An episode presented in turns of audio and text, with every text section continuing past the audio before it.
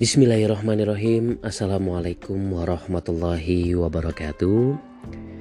Kembali lagi bersama Dipo di sini Tentunya dalam satu sesi curhat Di malam hari ini edisi 30 September 2019 Bang Dipo hadir kembali dalam satu segmen tentang perempuan teduh Nah hari ini Bang Dipo ingin menyampaikan satu kisah tentang aib manusia.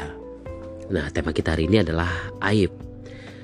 Kondisi perempuan sebelum cahaya Islam berpijar di sebagian bangsa sering mengalami ketidakadilan. Keberadaannya dianggap sebagai masalah, hadirnya dicap sebagai aib yang harus ditutupi.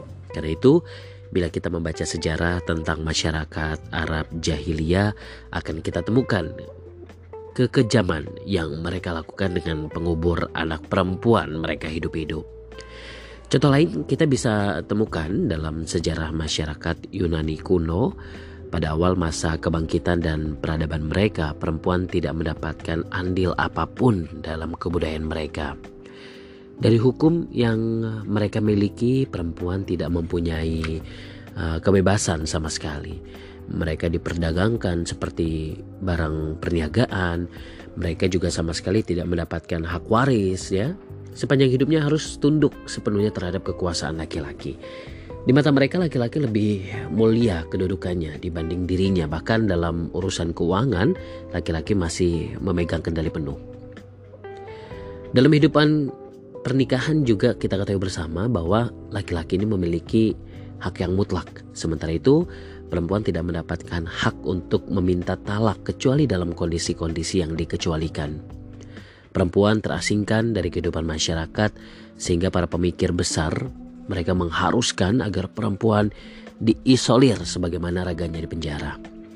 Begitu juga kita bisa temukan dalam kebudayaan masyarakat Romawi kuno, kepala rumah tangga merangkap jabatan sebagai pemuka agama, tokoh politik sekaligus orang yang mengatur ekonominya. Mereka mengambil penuh seluruh hak yang ada.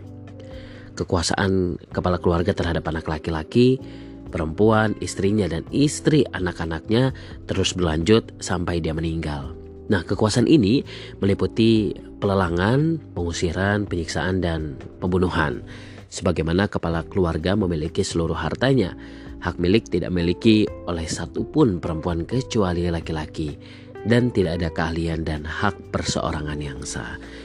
Nah, inilah satu kisah yang tentunya sudah ditulis oleh Harun Sakif dan tentunya kita akhiri dulu edisi hari ini.